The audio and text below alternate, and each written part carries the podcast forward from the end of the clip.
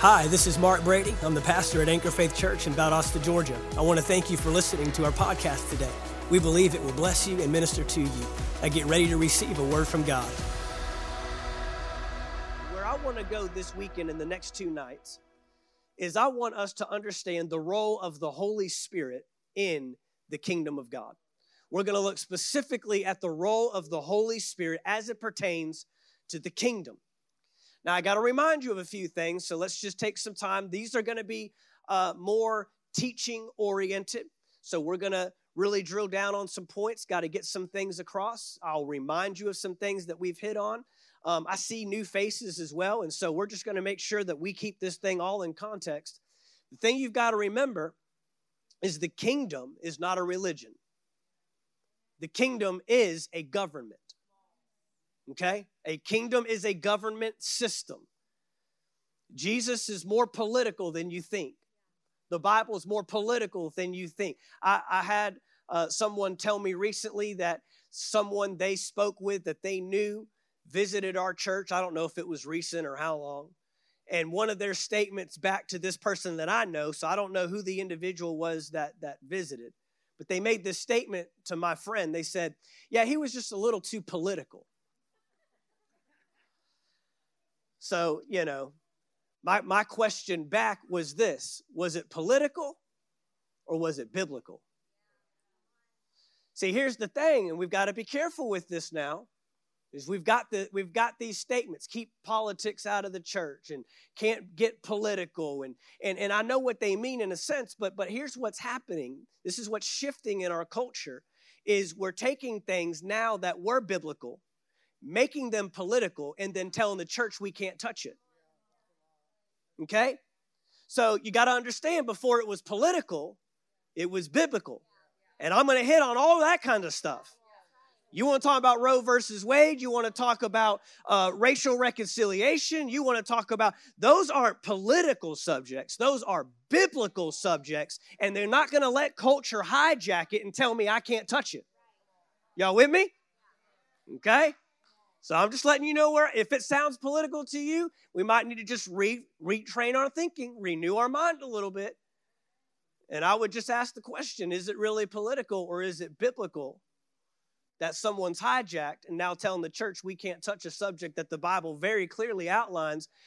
Life begins at a certain state and it is considered life all the way up until it is conceived. But even before you see it, I mean, there's a reason why you call it you're expecting.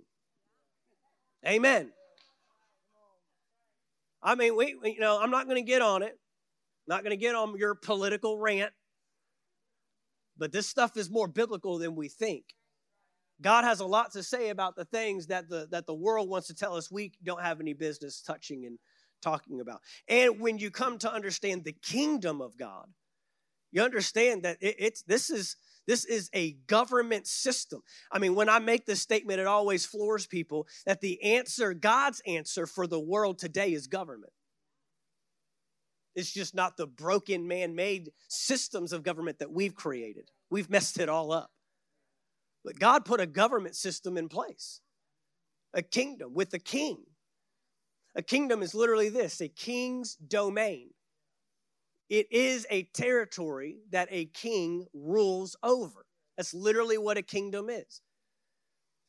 Now, when we talk about kingdom, honestly, on the face of the planet, Americans are the first, are the, the hardest ones to break through. Because you know what the most dangerous word is in the kingdom? Independence. It's the most dangerous word. Anytime you start oper- operating independently of the king, now we're operating separate or out of alignment of what God put in place. I mean, we've got countless uh, uh, examples in the Bible of individuals that decided to walk independently of the king, beginning in Genesis chapter 3. Eating of that fruit was a sign of independence from the king. It was a statement of God said, don't do this, but I'm going to do this. And we immediately walked independently of what God had put in place, a structure that was designed to protect us. And we were deceived into thinking that God was withholding something when God was actually protecting us from something. And so when we when we start talking about the kingdom of God, our, our American democratic mindset starts showing up because guess what? In a kingdom, you don't vote on stuff. Jesus can't be voted in and he can't be voted out. Jesus is Lord. Now, whether or not you make him Lord of your life, that's up to you. But at the end of the day, he is Lord. And this is what he's this is what he's put in place. His word, uh, in essence, would be our constitution. It tells us our rights, it tells us our benefits. It's a law that, that tells us right and wrong. It helps identify those things. And so, you know, a lot of the parallels you'll find um, but at the end of the day, the, the kingdom's far greater than any man made system we could see on this planet. Our, our country operates in maybe the, the best um, ability of government that we have seen on the planet to, to date, but it still pales in comparison to what God's kingdom was designed to provide. Amen? And so God set up a kingdom, which means that Jesus, honestly, he didn't come as a religious figure. Jesus didn't come to establish Christianity. You won't find that in, in Scripture. Jesus didn't come and said, I'm bringing a religion. He says, I'm coming to bring a kingdom. Let your kingdom come and let your will be done on earth as it is in heaven. Amen. And so Jesus came to restore a kingdom that man lost when he voluntarily sinned against God and handed over. You understand, this kingdom's so valuable that the devil went after Adam and Eve to get what he wanted. He wanted what? God to bow down and submit to him, God to bow down and worship him, right? And so he sees Adam and Eve and he deceives them, and Adam and Eve, by their voluntary transgression, hand over the authority. The Bible actually tells us that Satan now is the ruler or the God of this world. And we see the decay, we see the depravity, we see what's in place because he is now in charge. But Jesus showed up and he came to restore that kingdom. And he came to restore you and I back into that kingdom in the place we were designed to be. I've used this example before. I'm going to use it again because it's a great illustration. You know, when it comes to the word restore, you know, the word re or, or the, the, the prefix re, that means again. That means to store again in its original place. So if my Bible is is on this podium and it falls to the floor, right? It's fallen, it's now left its original location, the place it was originally stored. And I take this Bible and I place it here on this chair. Have I restored the Bible? Where do I have to place the Bible to restore it? Back on the podium, back in its original place. If Jesus came and died on a cross for your sins, rose again so that when you die, you go to heaven, you have not been restored because man was never in heaven. Man wasn't in heaven. Adam and Eve weren't wandering the planet. Oh, when's Jesus coming back through the clouds? When he's taking us up to glory? When are we going to walk those streets of gold? Where's my mansion at? I want to go live and dwell where God is. You won't find that in Scripture you find that man was created on the earth for the earth. Let man rule, let them have dominion over the fish of the sea, the birds of the air, everything that creeps on the earth, was to come under man's subjection. And so man fell not from heaven, because he wasn't in heaven. If I asked you this question, if Adam and Eve never sinned, where would they be today? Right here. Planet Earth. The big green and blue ball that is three planets away from the sun, perfectly aligned so that you and I can live and dwell on it. And they'd be right here ruling and reigning, exercising dominion, governing the earth managing the affairs of the earth. Psalms chapter 24 tells us that the earth is the Lord's and the fullness thereof. But then if you go to Psalms 115, verse 16, it says that the heavens belong to God, but he has given the earth to you and I, to the sons of man. So I don't own the earth, but I am managing it. I'm not in charge, but I am in control. Because we love statements like God is in control. God is in control. God is in control of one thing He's in control of His word. And so, by His word, He delegated the authority of the affairs of the earth to you and I, to Adam and Eve, to mankind. So, back to Jesus. Jesus, if He came to restore us to heaven, well, that wouldn't be the definition of restoration. The definition of restoration is to place back in its original location, is to give you and I the authority that man lost when he sinned. And now we operate in this is why Jesus walked on water. He exercised authority over water, the earth. This is why he can multiply bread. Bread comes from the earth. This is why he can cast out demons. This is why he could heal sick bodies. This is why he could raise the dead because he was exercising his dominion. And the great thing, the, mo- the most amazing thing about Jesus' ministry is he did not come to show you and I what he could do. Jesus came to show us what we can do. Amen. Jesus came to show you, be a living example. This is what a man in authority looks like. Now, our authority will only operate as far as our submission. This is important. Our authority can only operate as far as our submission. What's that mean? If I fail to remain under authority, I will be removed from authority. If I fail to remain under authority, I'm now what? Working independently. There's that word again, our favorite word. We have a whole day for it, right? Independence Day. And thank God for it. But when it comes into the kingdom, that kind of mindset will cause us to be ineffective and unproductive for the kingdom of God. Now I have to work, recognize I'm not independent, I am in dependence of the king.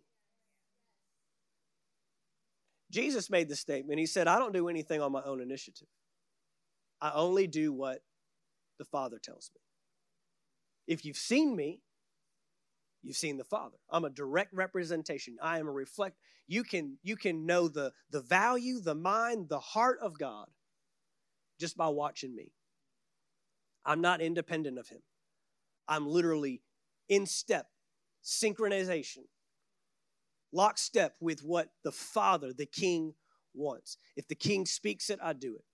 If the king says go there, I go there. If the king says stay here, I stay here. If the king says say that, I say that. If the, if the king says give this, I give that. I'm in lockstep with the king. I'm not independent of the king. I'm not doing anything outside of my father's will. Even when he was in the garden, he made the statement if there's any way for this cup to pass, meaning he had another way.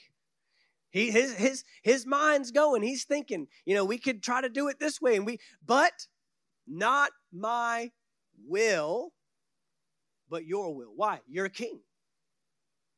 And as a king in a kingdom, my authority will only go as far as my submission. I've got to remain submitted to the king. I've got to remain under authority so that I can remain in authority. And a lot of people today on this planet are walking in subjection to the thing that they're supposed to be ruling over. See, this, this is why substances are dangerous because we are bowing down to something that should be bowing down to us. Hello? I mean, you know, nicotine, alcohol, substances of the earth. I give you one that maybe you, you don't think about money. Money is paper. They print it off in the basement of the Congress, Congress every night, don't they? It grows on trees. And people are submitted, they're bowing down to money rather than money. And how am I supposed to exercise over authority over something that I'm submitted to. If it's reigning over me, I can't reign over it. Okay? So this is this is this is kingdom. This is this kingdom lens. And if you look throughout Jesus' ministry, he he talked nonstop about this kingdom. In fact, he talked about the kingdom so much and so thoroughly that that literally they were looking for him to raise up a natural kingdom. When is that kingdom coming? When are you establishing that kingdom? It says in one passage that they they try to take hold of him to make him king. And it says that he slipped from their midst because he wasn't coming here to bring a natural kingdom. He was coming here to bring a spiritual kingdom, a heavenly kingdom, a supernatural kingdom. He wasn't here, he wasn't coming here to overthrow, you know, natural governments of the earth. He was here to bring the kingdom of God. And so we, we understand that with this kingdom lens, now I view God different. I, under, I, I, I view his kingdom different. I understand Jesus differently. And now tonight we're to drill down on the role of the Holy Spirit in the kingdom of God. I want to start back here in Genesis chapter 1. It's always good to start at the beginning. Amen?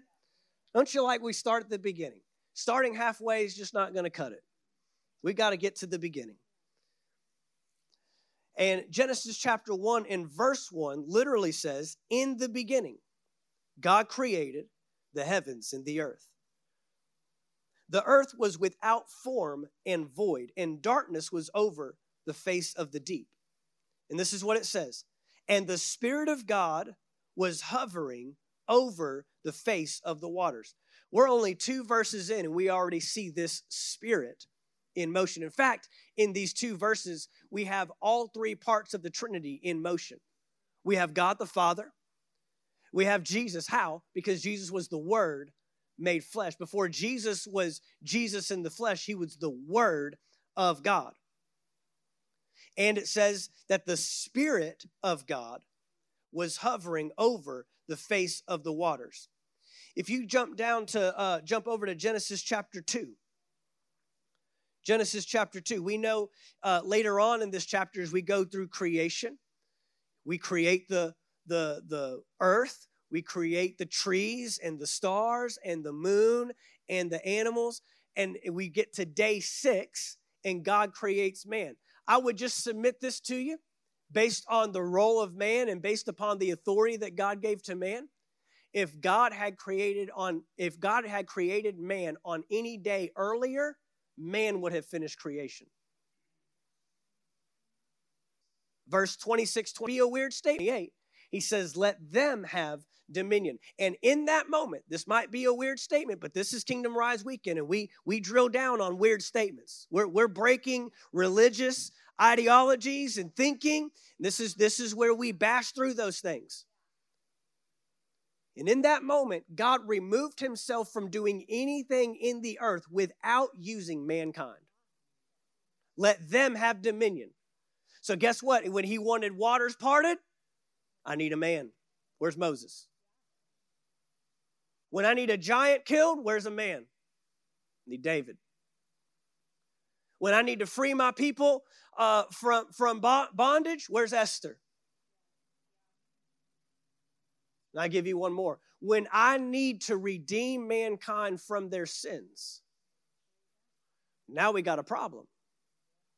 Because God was the only one that could redeem man from their sins. But God's the only one that can't redeem man from their sins. So that's, that's a dilemma.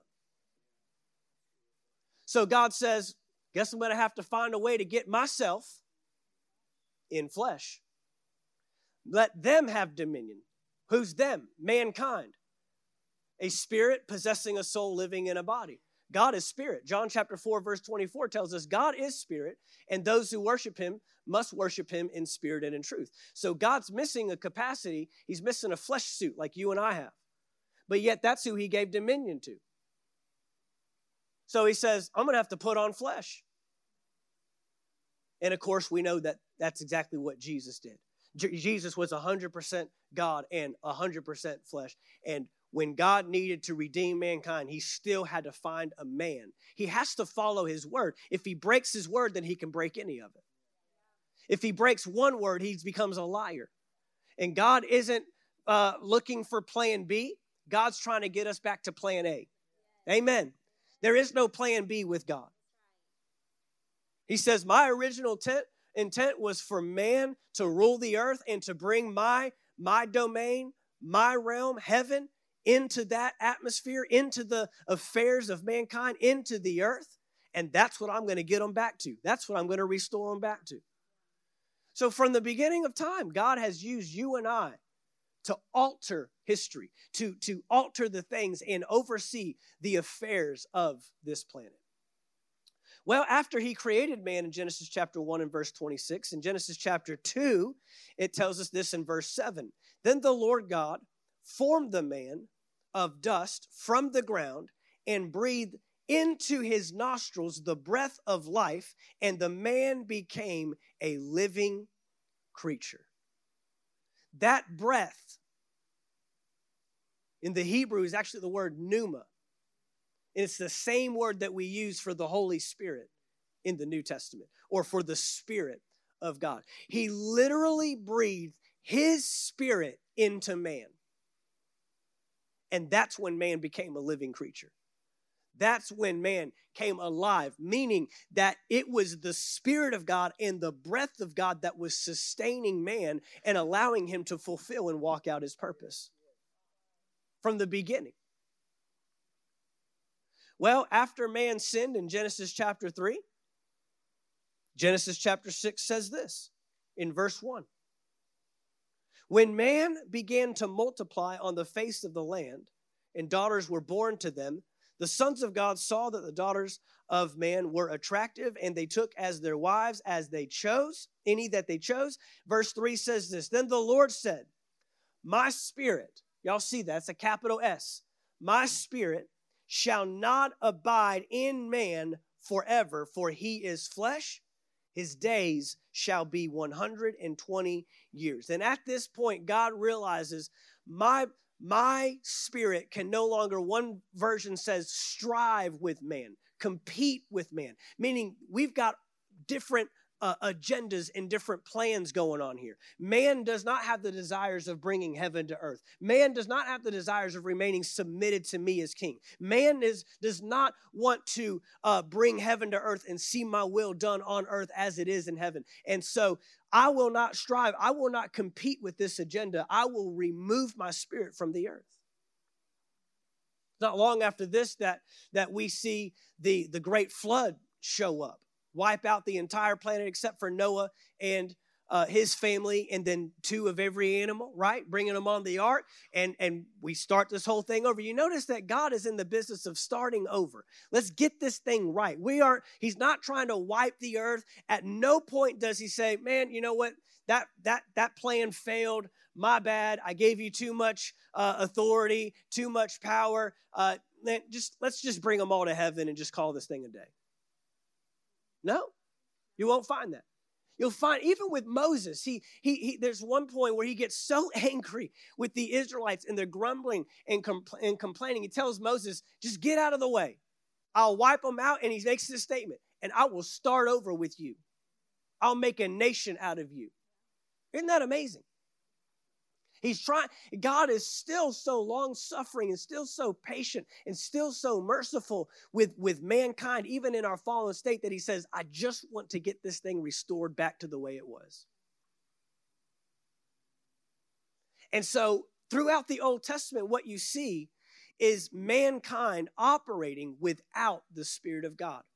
Because this is the thing God's Spirit and sin do not cohabitate. God's spirit and sin will not cohabitate. You're either going to pursue the things of God or you're going to pursue the things that are not of God. And in that case, man full of sin, man in a fallen state, man in a sinful state, God says, I've got to remove my spirit.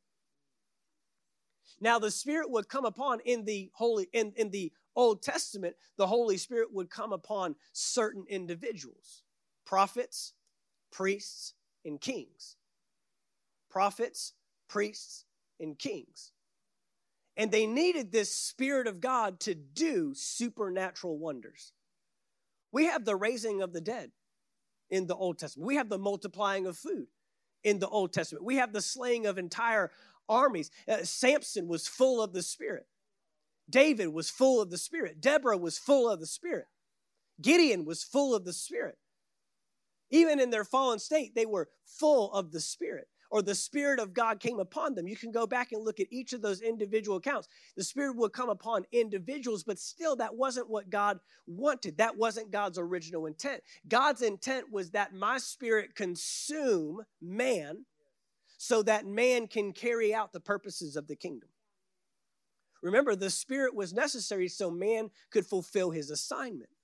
The Spirit was necessary so that man could accomplish bringing something supernatural to a natural, bringing the unseen to the seen, bringing heaven to earth.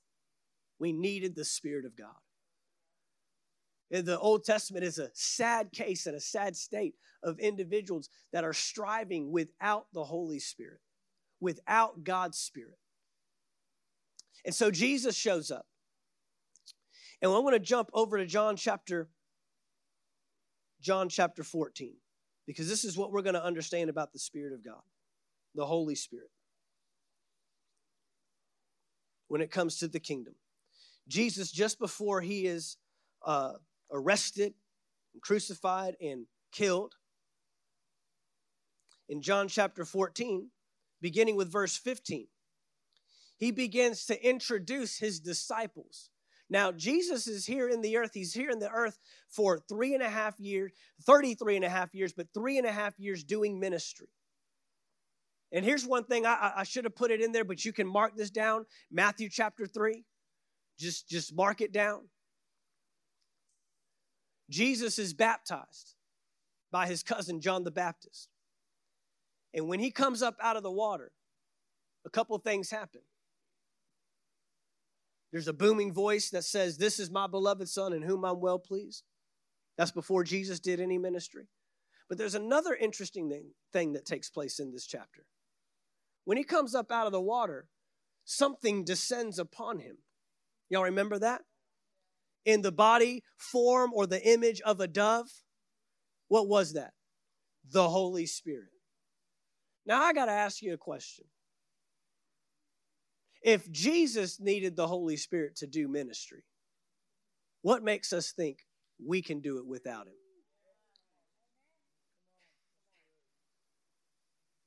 If the men in the Old Testament, if Moses needed the Holy Spirit, David needed the Holy Spirit. Gideon needed the Holy Spirit. Samson needed the Holy Spirit. Deborah needed the Holy Spirit. Daniel needed the Holy Spirit. And now Jesus needed the Holy Spirit.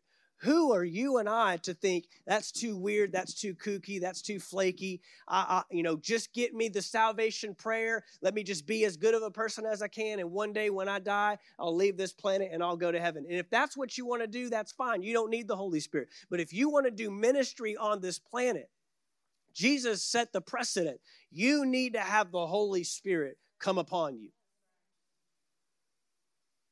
Jesus, the Son of God, 100% God said, I, and, and remember before when he's baptized, I mean, he hasn't, he hasn't turned water into wine. He hasn't done one miracle. He hasn't preached one message. We have no record of that until the Holy Spirit comes upon him. Now, that Holy Spirit drives him into the wilderness. He's tempted uh, 40 days. And then the first miracle he does is turning water into wine. What's that? Taking authority over the earth. We out of something? Well, we'll take this and we'll turn it into that. Amen. But not one of those miracles, not one of those messages, not one of those astounding signs and wonders shows up until he first is filled and has the Holy Spirit come upon him. So now Jesus, through his ministry, is doing these works, doing these signs, doing these wonders. You know, the, the, the disciples at, at some point, they, they were given this same authority and this same power, right? To go and do these signs and to do these wonders. But in John chapter 14, he begins talking to them now about this Holy Spirit. He's introducing them to the person of the Holy Spirit. And in verse 15, it says, If you love me, you will keep my commandments. And I will ask the Father, and he will give you another helper to be with you forever. Here it is, verse 17. Even the Spirit of truth, whom the world cannot receive, because it neither sees him nor knows him. But you know him, for he dwells with you and will be in you. He says, I will not leave you as orphans, I will come to you. If we go on down to verse 26 in this same chapter, John chapter 14, in verse 26, he says this, but the helper, we saw that earlier, right? Now he goes a little more in detail. The helper, the Holy Spirit, right? Whom the Father will send in my name, he will teach you all things and bring to your remembrance all that I have said to you. Peace I leave, leave with you, my peace I give to you, not as the world gives, do I give to you. Let not your hearts be troubled, neither let them be afraid. If we go over one chapter to John chapter 15 in verse 26, John 15 in verse 26. I'm going to read this out of the Amplified because it's going to break it down just a little bit more for us. This is what it says But when the Comforter, Counselor, helper, advocate, intercessor, strengthener, and standby. When he comes, whom I will send to you from the Father. Where? From the Father.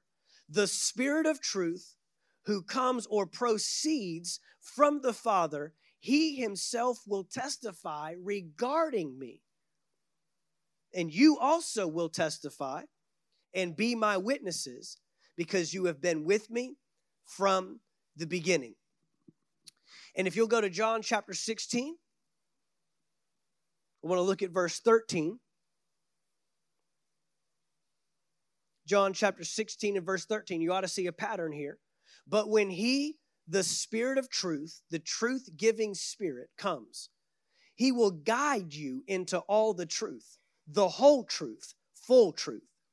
He will not speak his own message on his own authority, but he will tell whatever he hears from the Father. He will give the message that he has been given, uh, that has been given to him. Notice that the Holy Spirit's not coming and just speaking whatever he wants, sharing whatever's on his heart, just you know, so many times we say uh, that something came by the Spirit, or I need a word from the Spirit, or I need a prophetic word, or whatever. But what we're really looking for is something that is not God's word.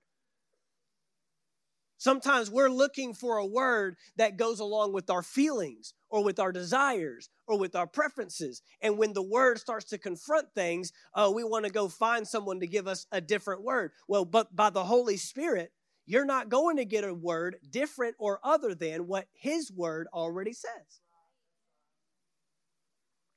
Just as Jesus said, I do not speak on my own initiative, guess what? The Holy Spirit does not speak on His own initiative. You're going to see a consistency here. We all back the King, we're all here from the King. He will not speak his own message on his own authority, but he will tell whatever he hears from the Father. He will give the message that has been given to him, and he will announce and declare to you the things that are to come, that will happen in the future. He will honor and glorify me because he will take of, receive, draw upon what is mine and will reveal, declare, disclose, and transmit it to you. This is the Holy Spirit. Now, in the kingdom. We're still talking kingdom. We're not talking religion. We're not talking Christianity. We're talking kingdom. We're talking a government. The Holy Spirit has a role in the government system of God. If God is king, and Jesus comes as a king to restore a kingdom, then the Holy Spirit must have a role, a role within that kingdom. And the Holy Spirit's role in the kingdom of God is this he is the governor of the kingdom of God. Now, here we got to understand some things. He is the governor. A governor does not reside in the home country or the home nation. I'm going to give you a natural example. At the time of Jesus's uh, coming into the world, when he came into that region in Judea, Judea was taken over. It had actually gone through a cycle of being taken over uh, by the Persians, by the Greeks, uh, and eventually, when Jesus shows up, it's under Roman rule. But the Romans had a different tactic to their uh, the Roman government was one of the greatest governments and greatest militaries and greatest campaigns that this earth has ever seen. I need you to understand this concept. When the Romans would take over a nation, let's take the Babylonians, for example. Remember Daniel and his friends, uh, uh, Shadrach, Meshach, and Abednego. If you remember, the Babylonians came into their territory, took them as slaves, and took them back to the home country of Babylon. Remember? And Daniel and his three friends became trusted advisors to the king. And then the king tried to make them eat certain foods. And, and they said, Give us 10 days, let us eat our, our, our regular diet. And if we're not as strong or wise, as strong or even stronger than your own people, then we'll go to eating your diet. Remember that? Well, the Romans didn't operate that way.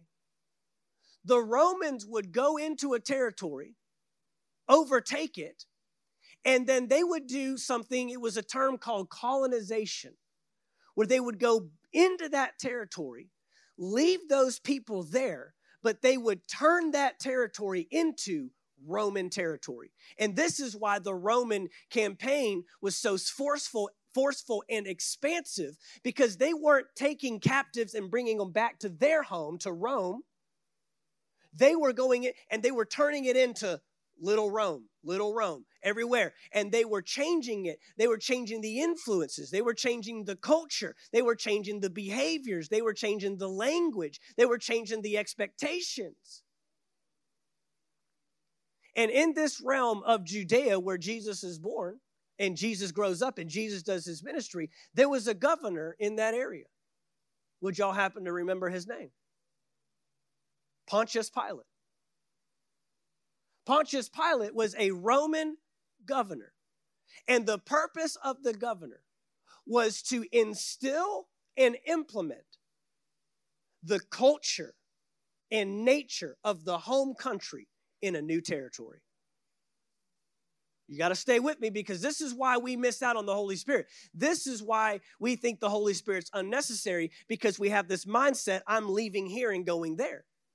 But when you reverse that and you recognize that you're in the earth not to seek out heaven so you can go there, but to seek out heaven so you can bring it here, then you realize I need someone to help me learn the culture, the nature, the behaviors, the ways, the expectations of the home country. And now the Holy Spirit comes, and Jesus says he will, re- uh, he will remain with you, abide with you, live with you, stay with you. And he will teach you, he will guide you, he will lead you, he will remind you of what I've, what I've been saying this whole time, and he will show you things to come. Now, when you change culture, there's a lot of things that change with that.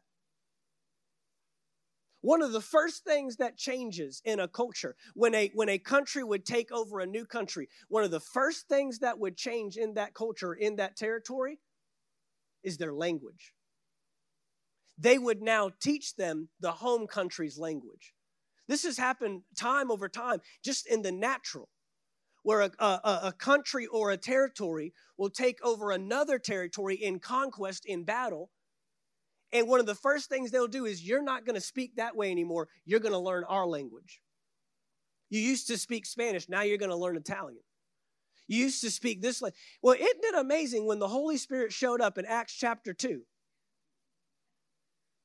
What's the first thing that changed? They began to what?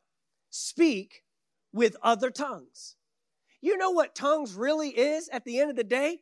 It's your native language of the home country, and the Holy Spirit comes to alter that language so you no longer talk like your area down here, the culture down here. You learn a new language.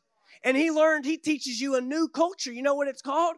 Fruits of the love, joy, peace, patience, goodness, faithfulness, self control. He begins to teach you the culture.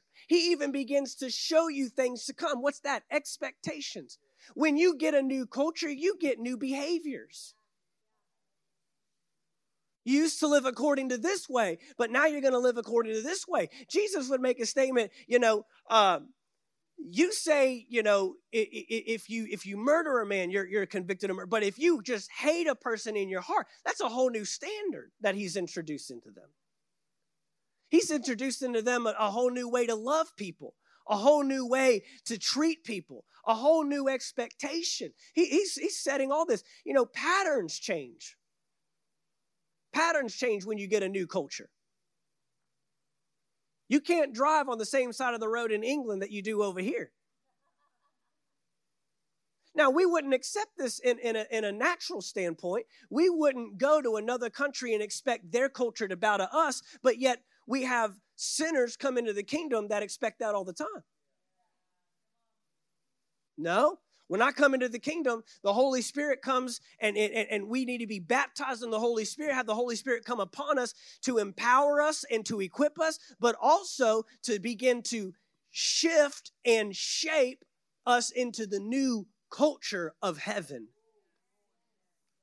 A governor exists for the purpose of teaching you the culture and the ways of the homeland. That's why you have a governor. And they're there to instill that. They're there to implement that. They're there to uh, curb your, your, your old natural ways of doing things and saying, we, we don't do that around here.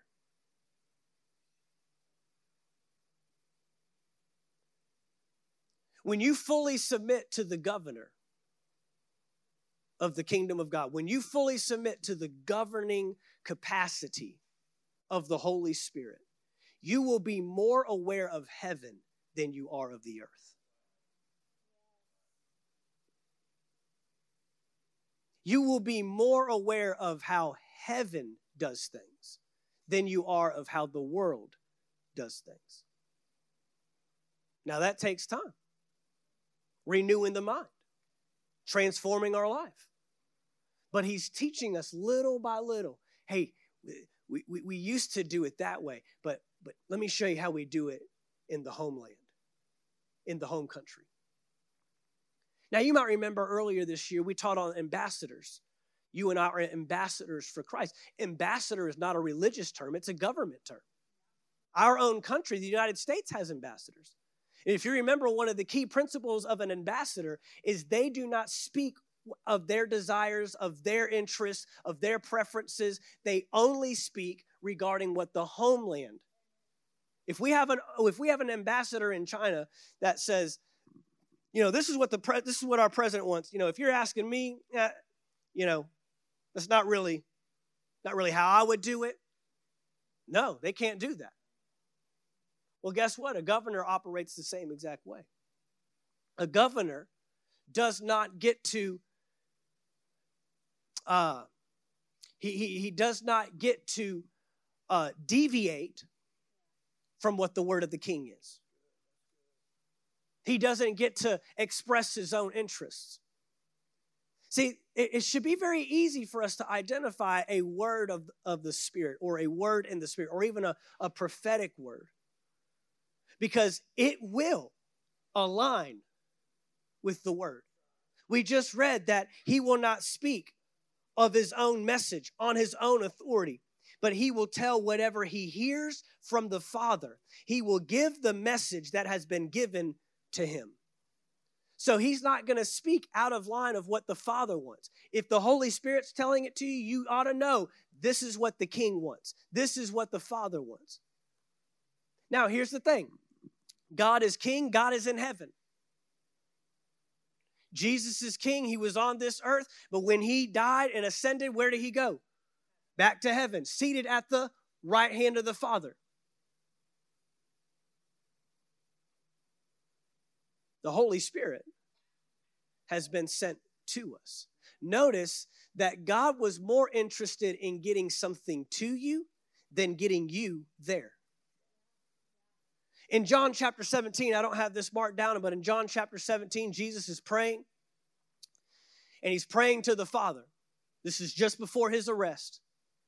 And he makes this statement Father, I do not pray that you take them out of the world. Let's just find the verse. We're, we're already in John. We're already in John 16. So let's just jump on over to John chapter 17. You got your you got your your Bible or your device that contains your Bible. So we could just pull it up here real quick. John chapter 17 and verse 15. Just so you can see these words are in red. This is Jesus speaking and and and and this this prayer and this verse might seem so foreign that it might be. Did he really say that? It's right here. You can see it for yourself. John chapter 17 and verse 15. I do not pray that you should take them out of the world but yet, when we pray the salvation prayer, what's the first thing we say? Do you know where you would go when you. We start with an exit plan.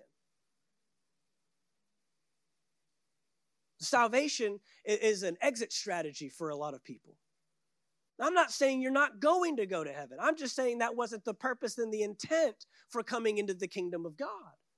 And now we've got people more focused on getting somewhere rather than getting somewhere down here.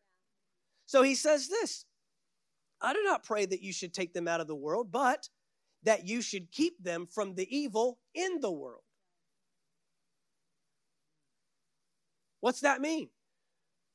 Don't allow them to become engrossed with the culture around them.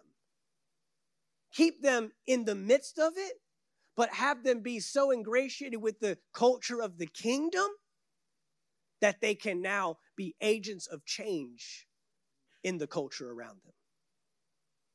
But he didn't pray that you and I would be taken out of the world.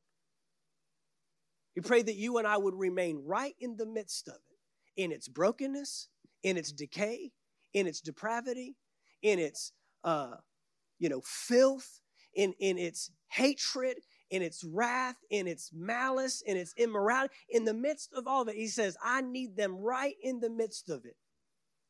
I do not pray that you take them out of the world, but fill them with the Holy Spirit so that they become so consumed with heaven that they bring it to their world and bring it to their environment that I'm leaving them in and that I'm keeping them in. Man, isn't this so good? See, when you start seeing this with the kingdom lens, you start seeing that, that, this plan that God is up to, uh, has been up to all this time, is so much different, so much greater, so much better. The reason why so many of us as, as believers are making statements like, I know there's got to be more. Anybody ever made that statement in your life at some point? Man, there's got to be more. The kingdom is the more. The kingdom is, I'm not, I don't, I'm not talking about denomination. I'm not talking about if you were Baptist or Pentecostal or charismatic or I'm not talking about it. I'm talking about until you see the kingdom for what it is and what God's original plan was, we're missing an element. It just doesn't feel like you're you're fitting. It doesn't feel like there's you're looking at the puzzle and you're like, there's still a spot right. What is the missing link? What's the missing puzzle piece? It's the kingdom of God. We've been misusing and, and, and, and abusing. See, this is the thing is intimacy is not developed by proximity, it's developed by knowledge. Being close to the Holy Spirit doesn't make me more aware or, or closer to Him. It's getting to know Him. And many of us have failed to get to know him, or maybe even been taught that that's not for today, or that was for certain people, or, or that's for a time far off. But we are we're talking about something that that how could God be a, re, uh, not be a respecter of persons and only give access to the Holy Spirit to some people and not to others? And we're seeing the crucial need for believers to walk in and know the Holy Spirit intimately, the person of the Holy Spirit. It would be the, the, the ploy of the enemy, the deception of the enemy, the tactic of the enemy to make you afraid of the very person you need to defeat him. Wouldn't that just be just the way the enemy would want it? That you and I are more fearful of the Holy Spirit because he knows what you become and he knows what you would do if you get filled with him and become close to him and intimate with him. Wouldn't that just be the ploy of the enemy? Yeah, absolutely. So these disciples, Jesus is making these statements. He's letting them know, I'm getting ready to leave you. In John chapter 16 and verse 6, I skipped this for a reason because I still wanted to introduce you to the Holy Spirit. But in verse 6, he makes a very interesting statement. Verse 7, he does, but in verse 6, we're going to start and he says this But because I have said these things to you, sorrow has filled your hearts, taking complete possession of them. Said what? He's talking about his departure. He's talking about his his his arrest. He's talking about what's going to happen to him. He's talking about i've been with you but i'm going to leave i'm going to be with the father and now i can tell sorrow has filled your heart. Sorrow has taken over and you know what? When when we start looking at the depravity of mankind and we start looking at our role in this earth, you know what? The same thing happens. Sorrow or, or maybe even a hopelessness. What what can we what how can we really affect change in this lost and broken world? I mean every news report comes out and, and more and more you're just like jesus what you waiting for? Come on. How bad does it have to get? Because it, it's looking pretty doom and gloom right now i get it naturally it's like man there's nothing how are we going to change this how are we going to alter this he says, I can tell already sorrow has filled your hearts. But this is what I want you to know in verse 7. However, I am telling you nothing but the truth when I say it is profitable, good, expedient, and advantageous that, that I go away. For you, that I go away. The New King James reads, reads It's to your advantage that I go. Now, that sounds like a crazy statement to when, when he's walked this earth with these disciples for three and a half years and they've seen him do the signs and the wonders and the miracles. And, and, and he says, It's actually, you're going to be better off without me.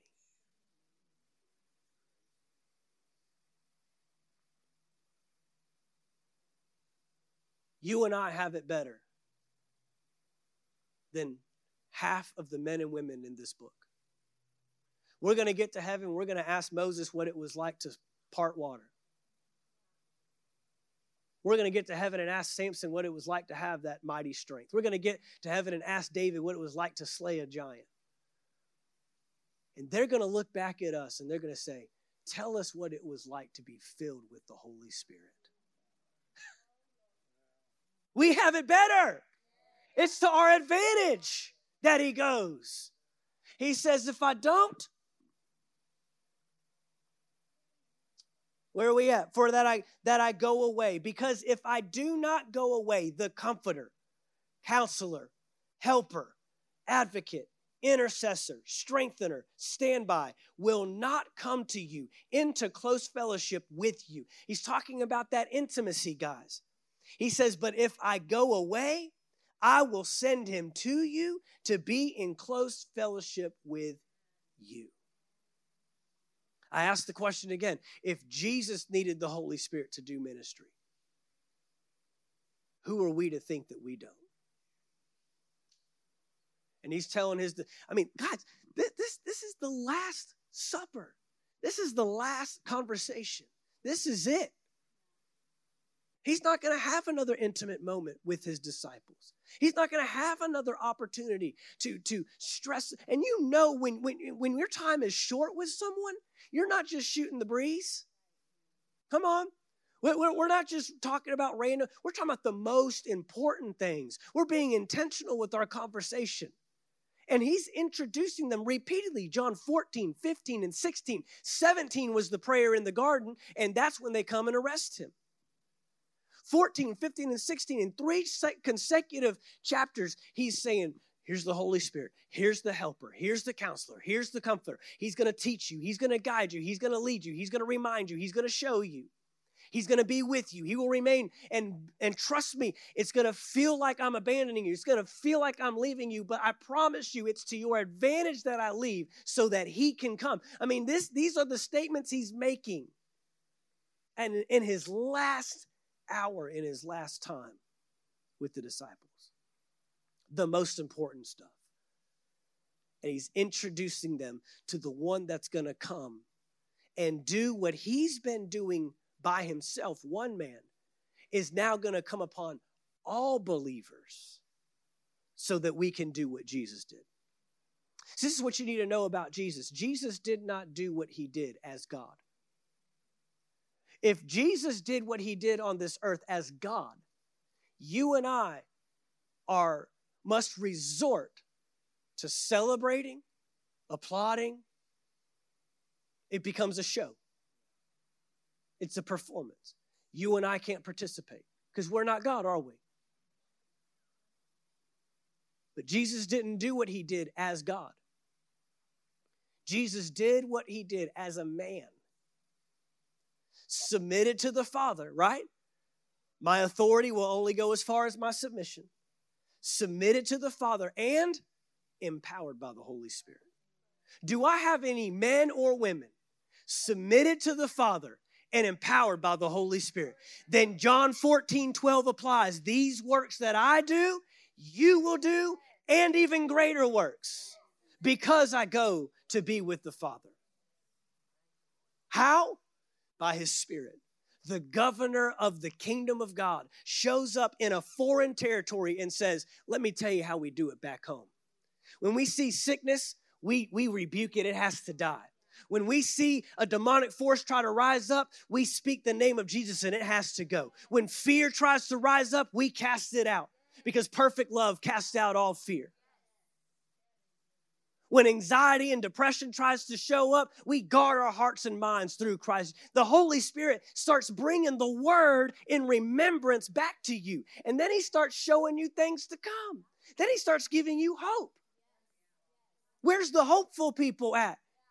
I'm tired of hearing, that, you know, it, it's broke and, and you know, things are just going to be. Oh, where are the best days are ahead, people? Where are they at? These are the greatest days. These are the best days. It only gets better from here. You sound pretty crazy. Oh, I'm just talking like the homeland.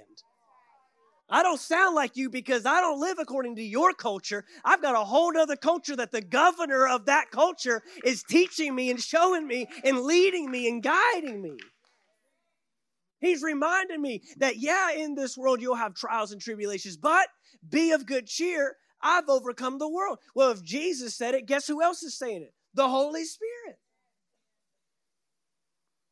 The Holy Spirit. Who are we to think we can do this life without the Holy Spirit. Now, I've had people ask me, of course, do I have to receive the baptism of the Holy Spirit to go to heaven? Well, you're asking the wrong question. Because nothing in Scripture points us to go to heaven. Now, yes, when we die, we'll go to heaven to be separate from the bodies, to be present with the Lord. But Jesus was was more interested in you and I bringing heaven than going to heaven. He centered his whole ministry around it. So if you're asking, do I need the Holy Spirit to go to heaven? Well, I need the Holy Spirit to bring heaven. When we start changing our focus, when we start carrying a kingdom lens, then I have a better understanding of, okay, I, now I see why I need the Holy Spirit.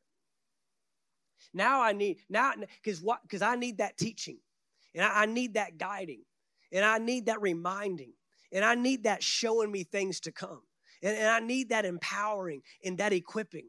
I need to alter my language. I need to alter my behaviors. I need to alter my patterns to align with the kingdom of God. I need to alter my expectations to align with the kingdom of God. All, all that's culture. You know what else is cultural? Diet food. You ever notice that? I just gave you an example of the Babylonians that said, You used to eat that? You're over here, you're going to eat this stuff. Didn't they do that? Well, guess what? In the kingdom of God, you and I should have a different diet plan than the world does. Meaning, we don't consume the stuff they consume. I'm not talking about physical food. All y'all are like, I can't eat Burger King no more. I'm not talking natural. I'm talking a spiritual diet. I'm talking about you don't you don't you you don't gorge yourself on CNN and Fox News before you go to bed and then you stay up 3 hours with anxiety wondering how you're going to make it through tomorrow. Hello? We got a different diet plan. I got the word of God. Man doesn't live by bread alone, but by every word that proceeds out of the mouth of God. In heaven's culture, you consume something different. You don't consume stuff that feeds fear and anxiety. You consume the Word of God. It's life, it's medicine, it says. It's life to my bones. It actually sustains me. If God stops speaking, I stop living. I live by every word that proceeds from his mouth. And the Holy Spirit saying, All right, here, here's the culture.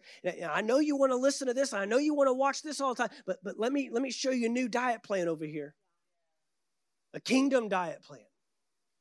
It's different. Man, isn't this good? Acts chapter 1.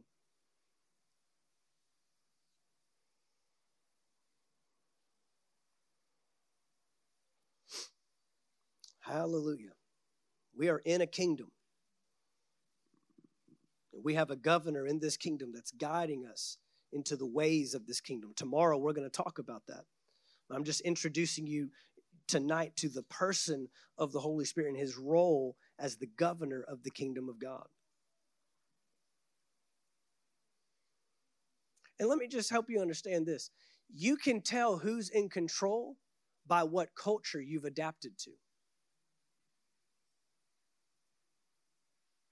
You can tell who's in control by what culture you've adapted to. So if we're still yielding, we're still adapting to the culture of the world, we haven't quite given over control to the governor. And he's shifting things and he's speaking and he's directing. You know, one thing I love about the Holy Spirit, uh, you know, he, he doesn't scream, he doesn't yell, he, he, he doesn't get in your face. He's just quiet, that still small voice. Hey, don't do that. Hey, don't go there. I, let me give you let me give you a key ingredient to hearing the voice of the Holy Spirit. Come back tomorrow we'll cover it. No, I'm playing. A key ingredient to hearing the voice of the Holy Spirit. Say yes before he speaks. He's looking for yielded vessels. You are the temple of the Holy Spirit. And He wants to consume, and He wants to abide with, He wants to live in, He wants to dwell with, He wants to remain in forever with you. But when there's a no, or when there's a, well, tell me first and then I'll decide if I'm going to say yes or no, you're going to find the voice of the Holy Spirit get quieter and quieter and quieter. But when you become yielded and you say, Speak, Lord, your servant is listening, Holy Spirit, wherever you lead me, I'm going. I'm, you'll have clarity and revelation that you can't even contain. He will speak so clearly. Amen? In Acts chapter 1.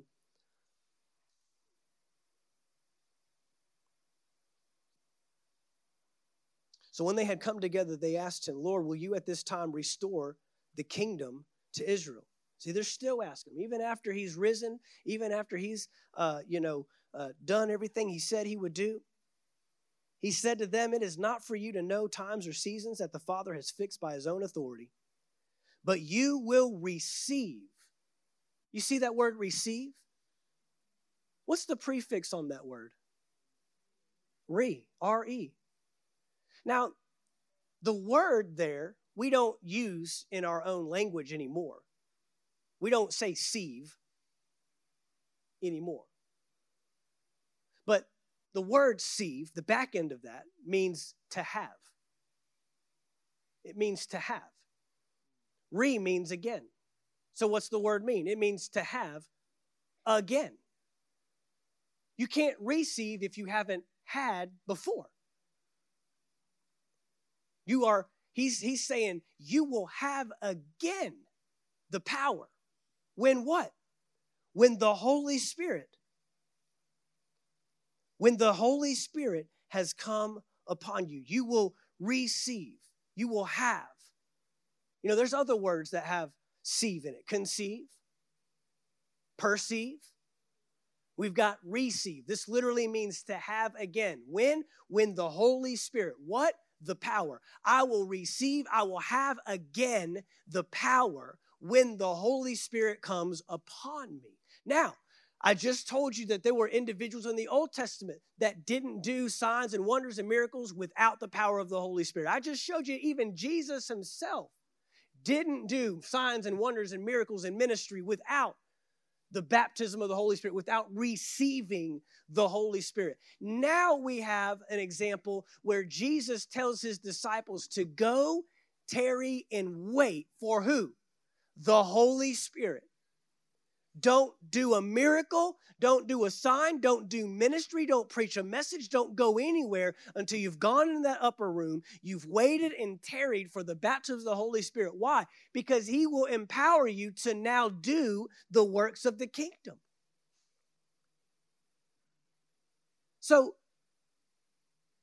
if the men and women in the Old Testament needed the Holy Spirit to do ministry, if Jesus needed the Holy Spirit to do ministry, if his disciples needed the Holy Spirit to do ministry, again I ask, who are we to think we don't need the Holy Spirit to do ministry? And we know one chapter later, Acts chapter 2, the Holy Spirit shows up.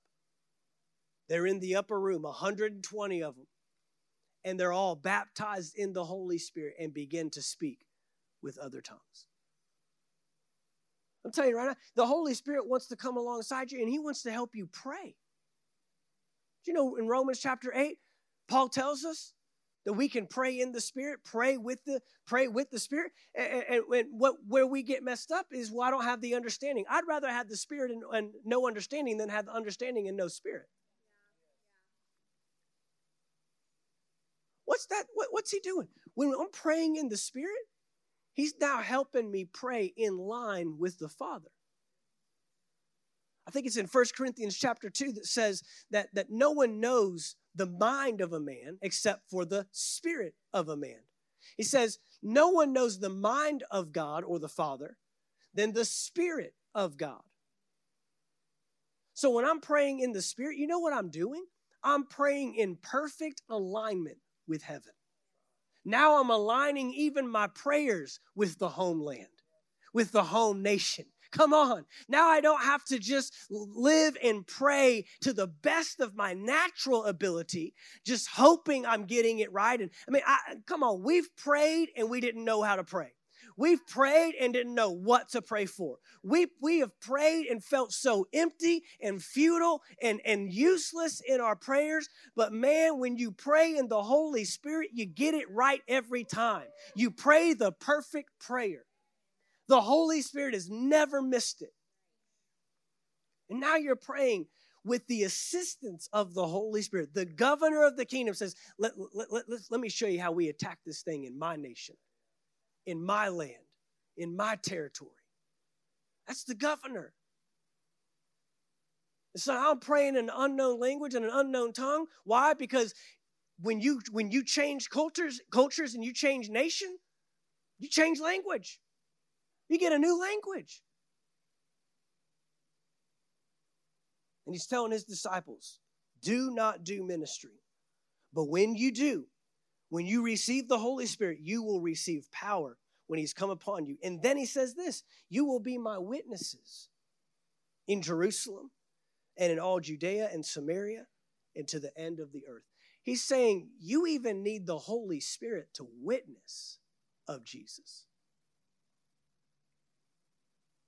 Now, I, I, I, I've, I have, it's not difficult to tell people about the experience you've had with Jesus. I was lost, now I'm found. That's not, but apparently there's more to witnessing than we've made it out to be. It's not just sharing tracks. Witnessing about Jesus is not just in word, it's also in demonstration. And if you want to demonstrate the kingdom of God, you need the Holy Spirit. We need the empowering and the equipping. We need the governor working alongside us. We need the governor teaching us and showing us. Let me show you how we do it in the kingdom. Let me show you. This is how the world operates. Let me show you how my kingdom, let me show you how heaven responds to this. We need the Spirit of God. Acts chapter 1, verse 8 in the Amplified reads this way You shall receive power, ability, efficiency, and might when the Holy Spirit has come upon you. And you shall be my witnesses in Jerusalem, Judea, Samaria, and to the ends, the very bounds of the earth. Last verse, 1 Corinthians chapter 6. 1 Corinthians chapter 6, verse 19. Y'all doing good? Amen. Or do you not know that your body is a temple of the Holy Spirit within you, whom you have from God? You are not your own. You were bought with a price, so glorify God in your body. That the Holy Spirit literally wants to come and dwell in and reside in and remain in. Jesus made this statement I will not leave you orphans. I, will not raise you up and then leave you to figure it out for yourself. That's what an orphan is.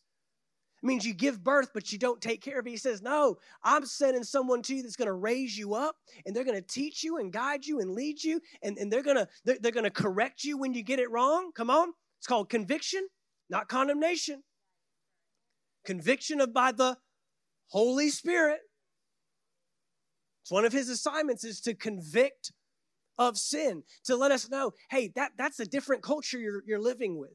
That's a different culture you're aligning with. That's a different culture that you're being an example of. Let me show you how we do it in the kingdom of God. And he comes alongside to correct. He comes alongside to strengthen. He comes along to, uh, alongside to empower. He comes alongside to teach, to guide, to lead, to remind, to speak on behalf of heaven. Man, I need the Holy Spirit. Just say that to just say that to yourself. I need the Holy Spirit. Father, we thank you for the Holy Spirit. Just thank Him right now. Thank Him that He has sent the Holy Spirit, that He can remain with you, reside with you. You're never alone. You are never alone. Those disciples knew if I'm in a in a pit, if I'm in a jail cell, if I'm standing before uh, uh, rulers by myself, I'm not alone. The Holy Spirit is with me. Thank you for taking the time to listen to our podcast today. We trust you received a word from God. If you enjoyed this teaching, be sure to subscribe to our podcast in iTunes. By subscribing, you'll be sure to receive a new message every week as soon as they are made available. And if you'd like to learn more about Anchor Faith Church, you can stop by our website at anchorfaithvaldosta.com. There you'll find our locations and service times, ministries that are available for you and your family. You can even give financially in support of the ministry. Thank you again for listening, and we look forward to seeing you next time right here on the Anchor Faith Church podcast.